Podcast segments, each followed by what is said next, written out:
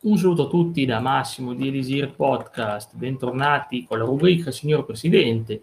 Oggi sarà una puntata più breve ma molto importante per esaminare la fine del governo Moro 5 e le elezioni del 1976. Il governo Moro 5 è iniziato il 12 febbraio del 76 dopo la crisi di dicembre dello scorso anno, anzi di gennaio, ed è finita il 30 luglio del 76, 169 giorni di carica fiducia della Camera il 21 febbraio, eh, con 287 voti a favore e 220 contrari, astensioni di PSI e PRI e fiducia del Senato il 25 febbraio con 141 voti a favore e 113 contrari, con l'uscita dall'aula da parte socialisti e repubblicani.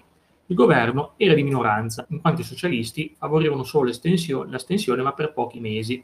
Infatti in aprile un articolo sull'avanti del segretario De Martino ne causò la caduta e le successive elezioni anticipate, che volevano evitare ma le hanno poi fatte.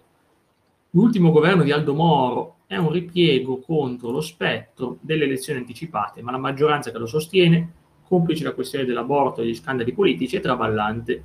La DC è profondamente divisa sul testo della legge, ma riesce alla lunga a trovare la soluzione che dovrebbe evitare il referendum previsto per il 13 giugno un emendamento passato a sorpresa che abroga l'intero capo del codice penale sulla tutela della stirpe, finisce col far preferire un po' a tutti la soluzione delle elezioni anticipate, che porta al rinvio automatico della consultazione. È un governo breve, vediamo dunque come è andato.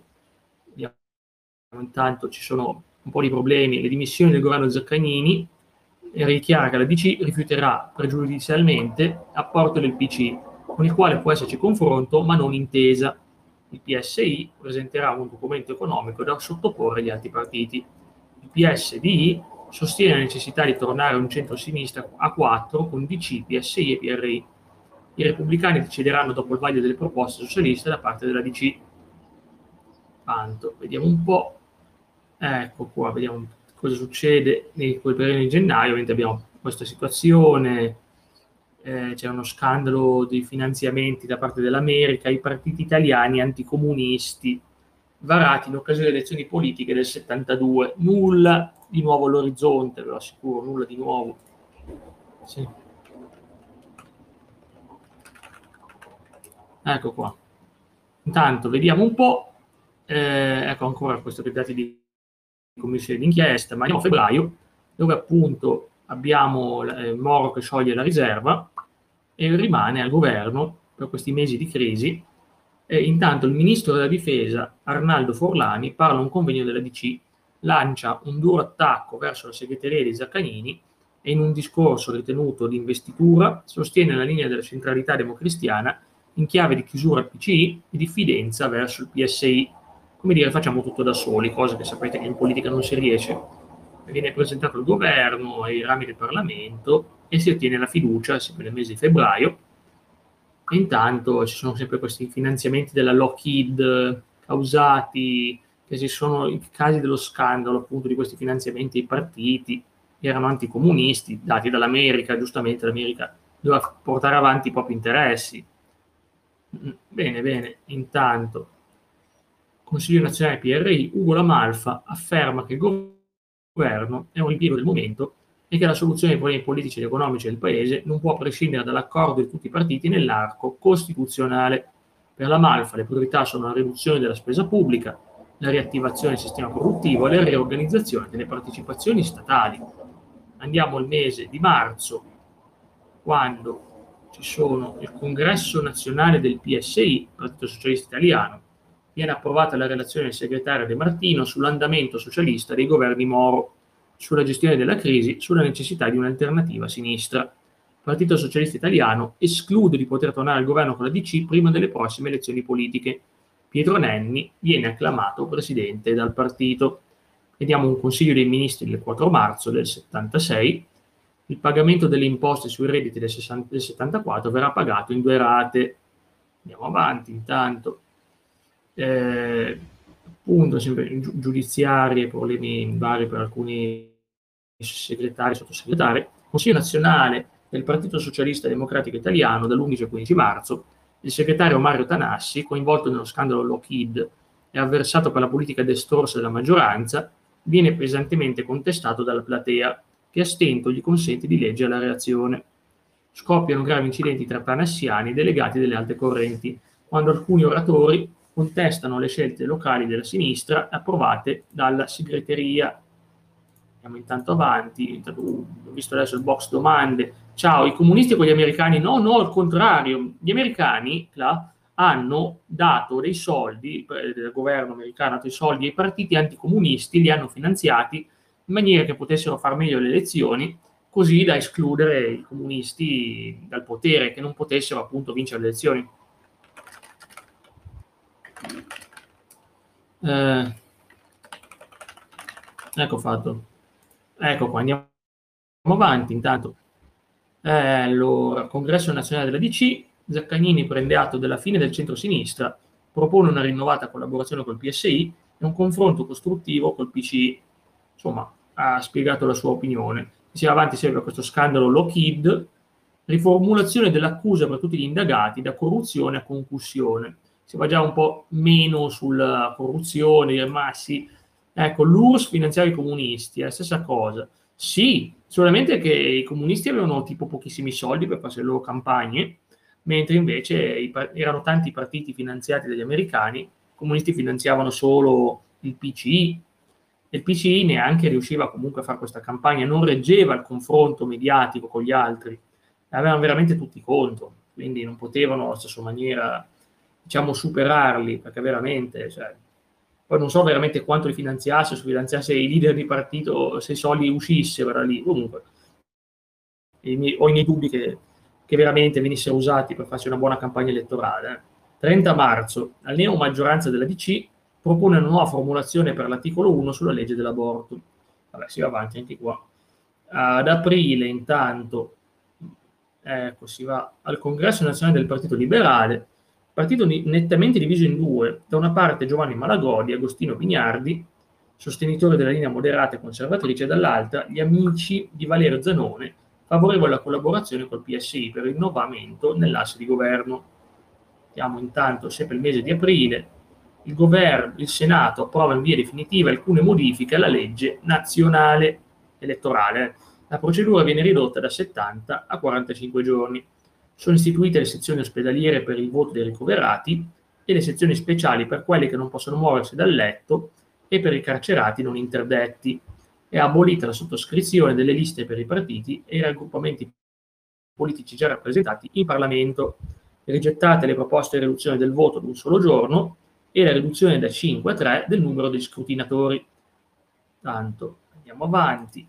Ecco, ciao, ciao, ciao a tutti quelli che si collegano. Ecco qua, benvenuti ragazzi, benvenuti.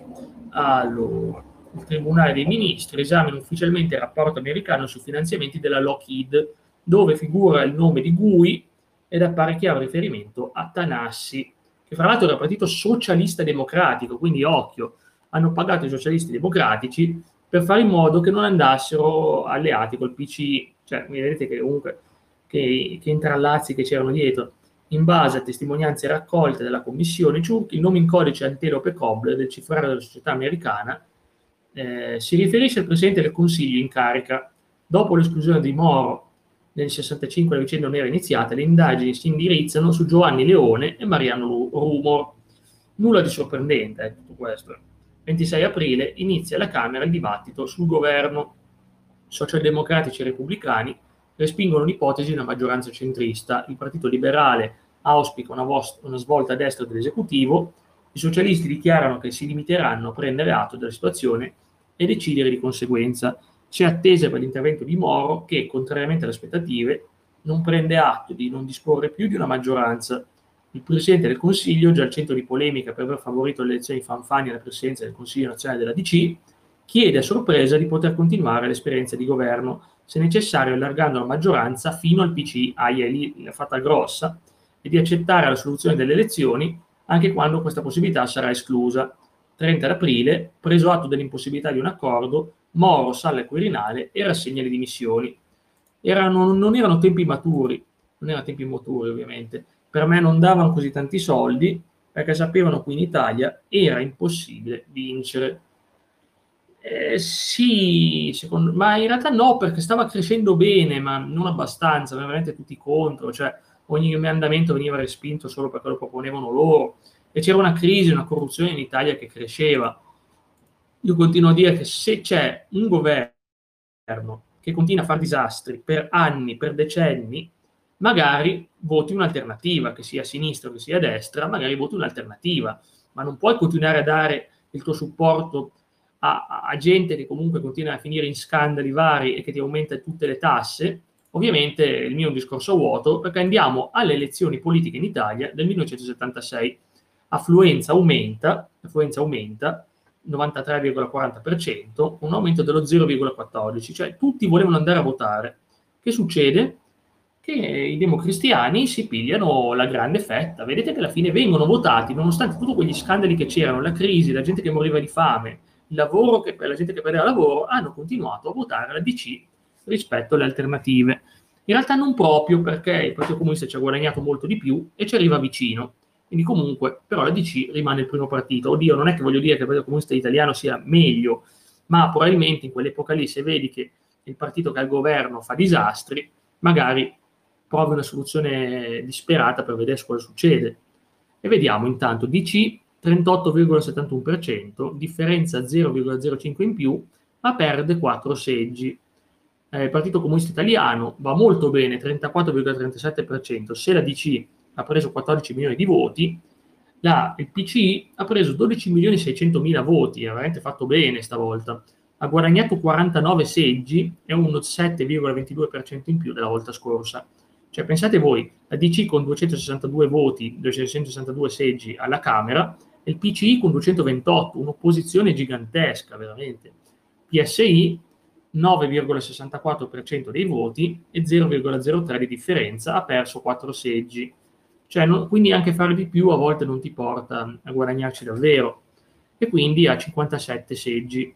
Senato della Repubblica non è molto diverso, la DC fa 38,88%, ovviamente penso che la differenza fra Senato e Camera che al Senato c'è meno gente che può votare perché deve avere tre anni in più per votare.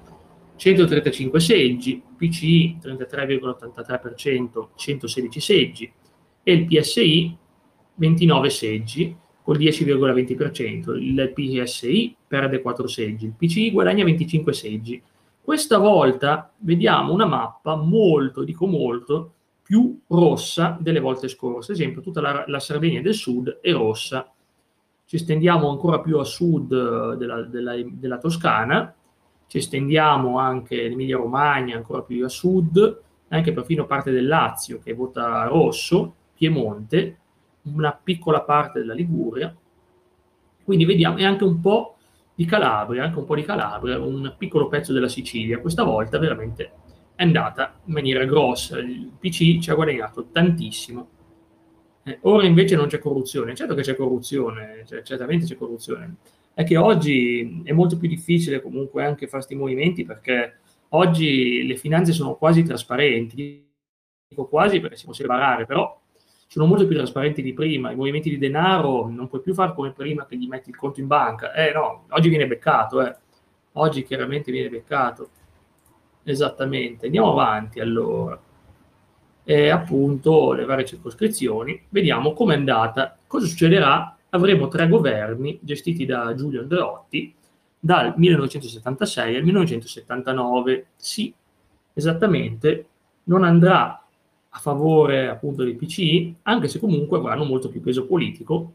E infatti Giulio Andreotti farà il suo terzo governo, il primo di questi tre, con, cioè dal 30 luglio del 76, quindi dopo le elezioni, al 13 marzo del 78. Noi leggiamo soltanto come si è arrivati al governo per oggi. Ripeto, è una puntata più breve ma intensa, veramente, e poi la prossima volta vedremo come è andato il governo di Andreotti Fu il primo, quindi 591 giorni di questo governo, un anno, sette mesi e 13 giorni, fu il primo governo della storia della Repubblica a annoverare fra i propri membri una donna, Tina Anselmi, al Dicastero del Lavoro. Fu chiamato governo della non sfiducia o governo di solidarietà nazionale, in quanto superò la votazione di fiducia in Parlamento attraverso l'astensione del Partito Comunista Italiano di Enrico Berlinguer.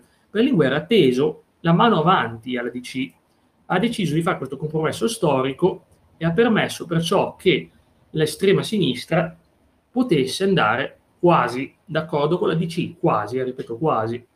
E eh, appunto vediamo come si è arrivati, vediamo come si è arrivati questo governo Andreotti, non ci sono molte informazioni su questo, vediamo. Allora mi sa che mi toccherà leggere tutto qua.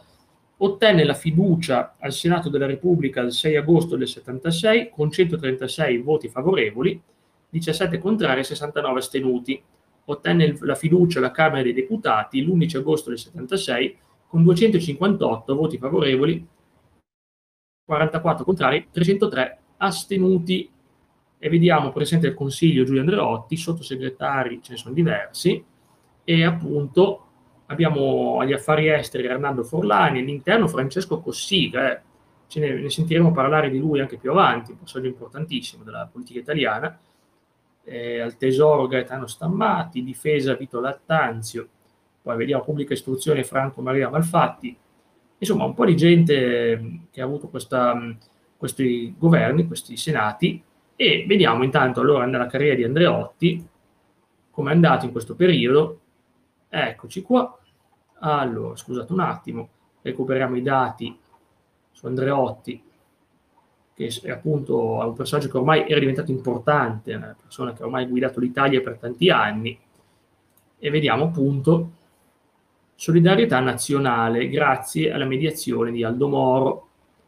E quindi in pratica il PC accettò di votare comunque la fiducia, malgrado Andreotti avesse rifiutato tutte le richieste della sinistra. Cioè Andreotti non era, di, non era a favore del centro-sinistra, Andreotti era più di centro barra centrodestra, non voleva questa collaborazione con la sinistra, si sa che lui non è mai andato proprio d'accordo con le sinistre, qualunque fosse il partito. E quindi, in qualità di Presidente del Consiglio, Andreotti decise di portare avanti la linea della fermezza, rifiutando ogni trattativa che avrebbe significato il riconoscimento delle Brigate Rosse da parte dello Stato come sua controparte dopo l'uccisione dei, della scorta del presidente democristiano. Beh, ovviamente le Brigate Rosse erano terroristi, eh. non si può dire eh, ma bisogna giustificarli, no, assolutamente no. Hanno ucciso delle persone, quindi è chiaro che non fossero accettabili. A sostegno della linea dura del governo si schierarono Enrico Berlinguer e Ugo Lamalfa, ossia i due uomini che avrebbero avuto il maggiore interesse alla sopravvivenza di Moro, che è stato ucciso appunto dalle BR, in quanto interprete e garante della politica di solidarietà nazionale, mentre fu criticata dalla famiglia dell'ostaggio. Nel suo memoriale, scritto mentre era prigioniero, Moro riserva giudizi durissimi su Andreotti, che sono colleghi della DCE. Dopo l'omicidio di Moro nel maggio del 78, l'esperienza della solidarietà nazionale proseguì, portando all'approvazione di importanti leggi, come il piano decennale per, per l'edilizia residenziale, eh, la legge Basaglia, questa la cita sempre il buon Cla, riguardante i manicomi, e la riforma sanitaria che istituiva il Servizio Sanitario Nazionale. La legge Basaglia, in pratica, è stata suggerita dallo psichiatra e politico democristiano Bruno Orsini, anche se il suo nome anche, prende il nome di Franco Basaglia, psichiatra e promotore della riforma psichiatrica in Italia. È una legge che praticamente fa chiudere i, ma come fa a chiudere manicomi come, manicomi come centri di cura così, come venivano intesi una volta, dico la gente pazza, lasciamoli lì. Brutto e sbagliato. Non è importante tanto il fatto che in futuro ci siano meno manicomi e cliniche chiuse. È importante che noi adesso abbiamo provato che si può fare diversamente. Ora sappiamo che c'è un altro modo di affrontare la questione anche senza la costrizione, cioè non è che più costringe la gente a vivere là dentro, eh, mandi dentro e li abbandoni lì. Quindi insomma è, è cambiato appunto non solo la psicologia negli anni, nei decenni, ma è cambiata anche la psichiatria. Non sono un esperto di psichiatria, quindi mi limito a leggere la legge del 14, la legge varie, Temino, e infatti c'era prima il direttore avesse piena autorità prima e poi ovviamente è cambiata perché era veramente brutale questa cosa che il direttore, piena autorità, comanda lui, fa tutto quello che vuole, sembra veramente di vedere Arkham Asylum, eh, quindi siamo veramente a quei livelli. E niente, alla fine Andreotti è riuscito a tenersi strette le sinistre nonostante non gli fossero neanche simpatiche e quindi comunque ha comandato per questo governo che primo, la prima parte scade il 16 gennaio 78, approfondiremo meglio nella seconda parte dal 13 maggio 13 marzo del 78 al 21 marzo del 79 e dal 21 marzo del 79 al 5 agosto del 79.